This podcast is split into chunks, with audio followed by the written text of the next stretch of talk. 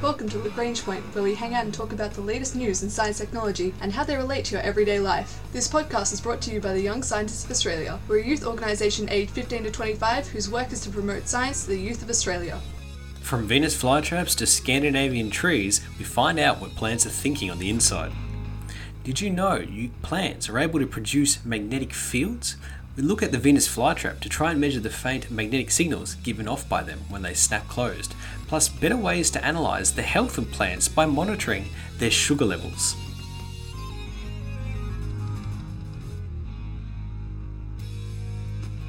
The twitching of muscles in a dissected frog led to the whole discovery of electrophysiology.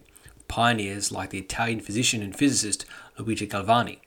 Now, in his initial experiments, he coined the term animal electricity to describe how the muscles of the frog convulsed, especially when he exposed them to different type of electrical responses. And this became known as galvanism. Now, this field developed and we began to better understand the interrelationship between nerves, muscles, and electric signals which are passed around through animals. And all of this forms part of bioelectromagnetics, because important part to remember, because we understand electricity a lot better now, is that electricity exists on the electromagnetic spectrum. Thanks to Maxwell, we understand that these are linked. You can't have electricity without magnetism, and, and somewhat vice versa. Which means that when we have muscles twitching or electrical pulses dancing around our bodies carrying signals, well, this means there's also probably some magnetics at play. Likewise, different types of animals are able to interpret and understand the magnetic field through some interaction or induction of electric currents in them, in their cells, in their muscles, in their brains. This is the so called magnetoreception that are used by animals like migratory birds, which help them navigate. Now, that's all well and good. That's sensing magnetic fields, that's using electricity inside your bodies. Those are two well understood areas. But another area is the actual production of magnetic pulses itself. Can a living thing actually produce magnetic pulses, not just electrical sparks, which produce magnetic fields as a byproduct?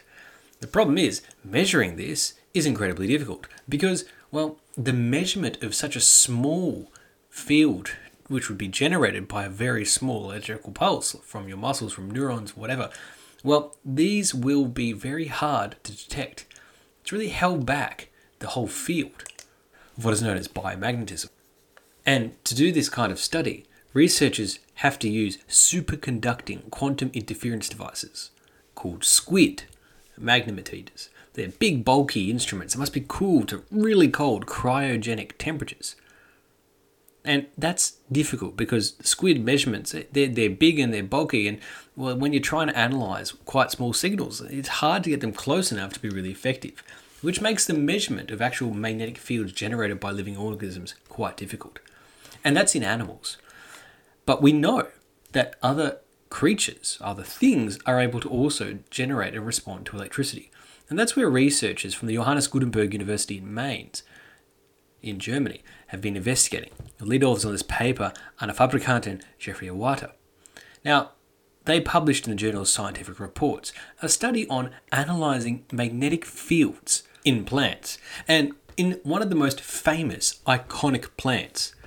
Now, when you think about a plant that's really alive, you might think of something that's got a bit of a character, got a bit of animation and response to movement. Maybe one that actively eats something rather than absorbing sunlight maybe one that's probably attacked you in a video game that you may have played. That is the Venus flytrap, the Dionaea muscipula. And the Venus flytrap is a pretty fascinating plant because it actually preys on insects. And it works by being a carnivorous plant. It's not the only one, pitcher plants or other types of carnivorous plants that use some form of trap to trap a prey. The Venus flytrap is so iconic mostly because it snaps. Now, it has this mouth or this opening actually to be more precise, that closes. These leaves, these certain types of leaves, enclose around its prey as its trap, hence the name the Venus flytrap. Now, when they do this process, electric signals are sent. These are known as action potential triggers.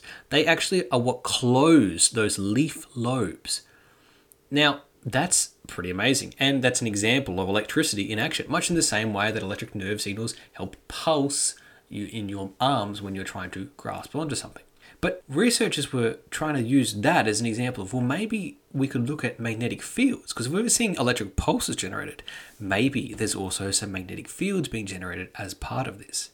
The problem is, how on earth do you study magnetic fields on what actually is a relatively small plant? So that involved a large interdisciplinary team of scientists trying to really find the best way to take such a measurement. Now, researcher, physicist Anne Fabricant, was analyzing or comparing it to like performing an MRI on humans. The problem is, if you want to try and perform an MRI on a plant, well, magnetic signals in the plants, like we talked about, are really, really weak. The electrical signals themselves are incredibly weak, which means the correspondingly generated magnetic signals are even weaker. And that means it's been much harder to actually get any type of assessment to get the sensor in the right place to pick up such a faint signal. Now, we use this kind of measurement of electrical potential or, or pulses when we try and analyze the electroencephalography, or which is the EEG, or the magnetoencephalography, which is the MEG, or even magnetic resonance imaging, MRI. This is what we use to study the functioning of the nervous system to study the functioning of the brain. You would have seen it in the medical shows where they show the scans or they put people in the big tubes. An MRI machine is just incredibly sensitive magnets picking up signals inside your body. Now, what they wanted to do was try and take that kind of non invasive approach to plants because plants are very fragile. And just like when we want to study the inner workings of somebody, we want some non invasive techniques to actually study what's happening and while we can do it for people, because the signals that we generate are much more easy to read, when you come to the Venus flytrap, it's a lot more difficult. Now, it has been possible under previous work by Anna Fabricant's uh, advisor or candidate in a doctoral research, Professor Dmitry Budker, that they're able to demonstrate that these action potential, these electrical pulses, can be generated in a multicellular plant system. So they've seen them, and they, in theory, should be producing some kind of measurable magnetic field. That's what they suspected. But actually capturing that with some kind of measurement, well, that has proved to be much harder. Now, the Venus flytrap consists of two bilobed trapping leaves with really sensitive hairs. Those hairs, when they're touched, trigger that nerve like response the action potential that travels through the whole leaf system. After two, not just one, but two successive stimulation of these hairs, the trap closes and the prey is trapped inside, obviously then digested by the plant. Now, interestingly enough, you can actually induce the trap as well using electrical excitement. You can in- make the trap close, not just through physically touching or maybe having some form of exposure to it, but salt water, thermal loads, trapping from a heating cold can also actually trigger the electric signal in this plant. So, without having to touch it, was a good way of actually performing a study, and that's what the researchers used. They used heat stimulation to try trigger the hair sensors to trigger the closing mechanism, and that helped them eliminate any background noise that might have been generated by trying to have some physical mechanism going in there poking the plants. To get a measurement that was close and very small to detect the incredibly small signals of magnetic fields being generated by the Venus flytrap, they didn't use these large superconducting quantum interference devices, these SQUID magnetometers. They instead used atomic magnetometers. And they're able to measure the magnetic signals given off by this Venus flytrap. Now, the sensor itself is a glass cell filled with a vapor of alkali atoms and they react and change with even the smallest of magnetic field changes in the local environment. These can then get observed and measured, and they call it optically pumped. And that makes it very easy because you don't actually need to chill everything down to cryogenic levels in order to use it. And because it's using gas, it can be miniaturized. You're not having big, bulky equipment. Now, using these special atomic magnetometers based around this trapped vapor of alkali atoms, the researchers were able to detect incredibly faint magnetic signals. The amplitude of these magnetic signals is around 0.5 picotesla.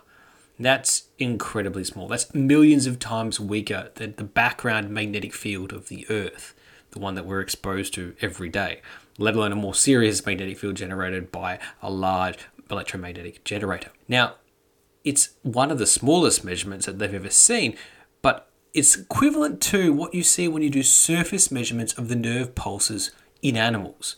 So that's pretty fascinating. These Venus flytraps are producing magnetic fields and electric pulses just like that you would find inside an animal or a human with our muscles. Now, that's great because now we prove that magnetic fields can be generated by plants. The researchers are going after new and amazing ways to use this non invasive technology to study other signals that could be sent by plants.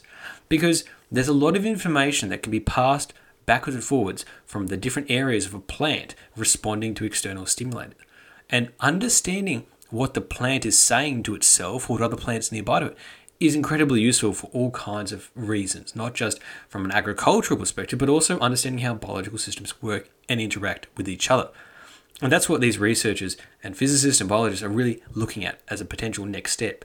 Ways to do non invasive technologies that could be used for crop development or plant diagnostics, trying to actually listen to the plant when getting it to tell you what exactly is going wrong. So, studying the magnetic fields generated by Venus flytraps seems like a pretty strange thing.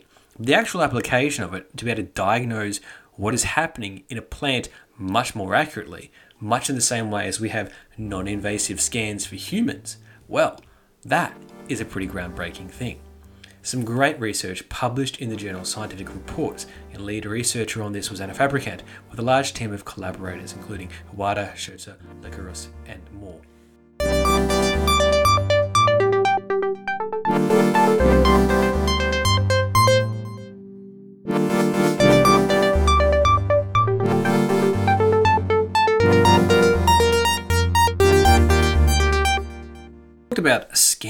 One of the ways of indirectly measuring the health of something, a CAT scan, a CT scan, an MRI, or even EEG. Those are all examples of how doctors can actually help diagnose something that's wrong with you without actually putting something inside of you. But to take a blood test or to take a more detailed diagnostic, sometimes that's required actually something invasive or something that actually has to go inside. But with such samples, you can actually get some pretty good readings. Now, one of the things that we often measure particularly for people with diabetes? Well, you have to measure the glucose levels in their blood. These blood sugar levels are incredibly important for regulation of lots of types of body functions, which is one of the reasons why it's monitored so closely.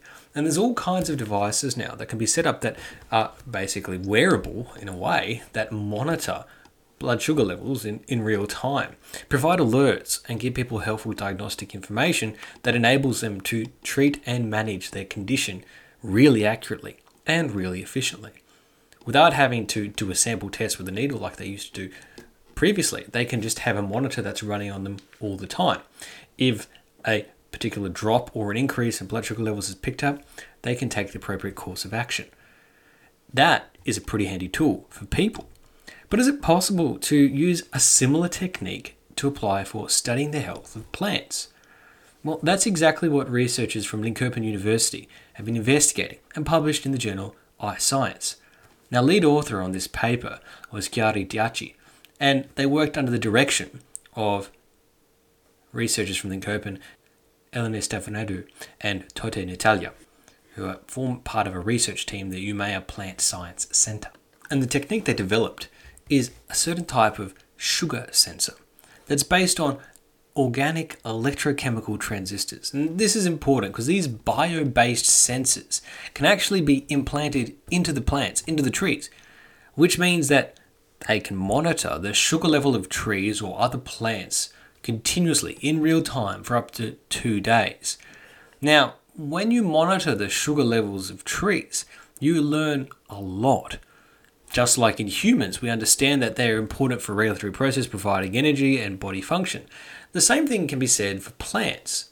Plants use sugars for energy, and sugars are also important signal substances that can influence the growth and the development of the plant, and in particular, its response to any changes that happen in its surrounding environment. If it's finding it difficult to grow in a particular way, or finding some adverse condition, or maybe under attack in some way from a pathogen or a bug, well, you can see changes inside the sugar levels of the plant as a response to this external stimuli. So, monitoring the sugar levels is an amazing diagnostic tool.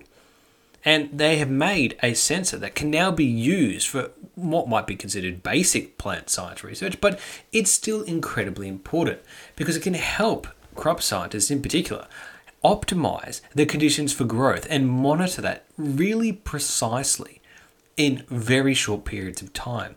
So instead of waiting for a harvest to see if you've boosted yield, you'll be able to tell much earlier on if the new strain of seed that you've developed, or maybe some other treatment or growing conditions, you can see the impact that it's having right away, directly, rather than waiting for the indirect measurement further down the track. And that's really important because the mechanisms by which plant metabolism is regulated and, and how sugar level changes inside the plants impact things like growth of a plant. It might seem obvious, but understanding how this works in real time has been very difficult, mostly because we have to rely on cutting up the plant to understand what happened. And then once you do that, well, you can't really easily study exactly what's going on. But because this sensor can be put in without damaging the plant, you can actually learn how the metabolic function of the plant works a lot more closely and understand it much faster. That's really important. And just in the basic study that they did with proving that this technology works, they found a variation in sugar levels in the trees that hadn't been previously observed. Now that they have a sensor that can be used to monitor non invasively and non destructively, well, they can now take that and apply it to different kinds of plants. They started with the hybrid aspen, the Populus tremula, but of course, this sensor technique could be used in a wide variety of different plants and species and crops and could really greatly help boost not only the productivity but our understanding and the ability to diagnose what's going wrong with crops and what could be improved. And that's important for feeding the planet and for providing sustainable materials for the planet as well. This is some great research from Linköping University published in the journal iScience. Again, first author on this paper was Chiara Giacchi, with lead investigators Elena Stefanadru and Tote Natalia. This has been the Young Scientists of Australia's podcast, Lagrange Point. From the magnetic signals given off by Venus flytraps as they snap closed, to understanding the health of a plant through the use of diagnostic biosensors. Our ending theme was composed by Audionautics. Head to ysa.org.au for more information about the Young Scientists of Australia.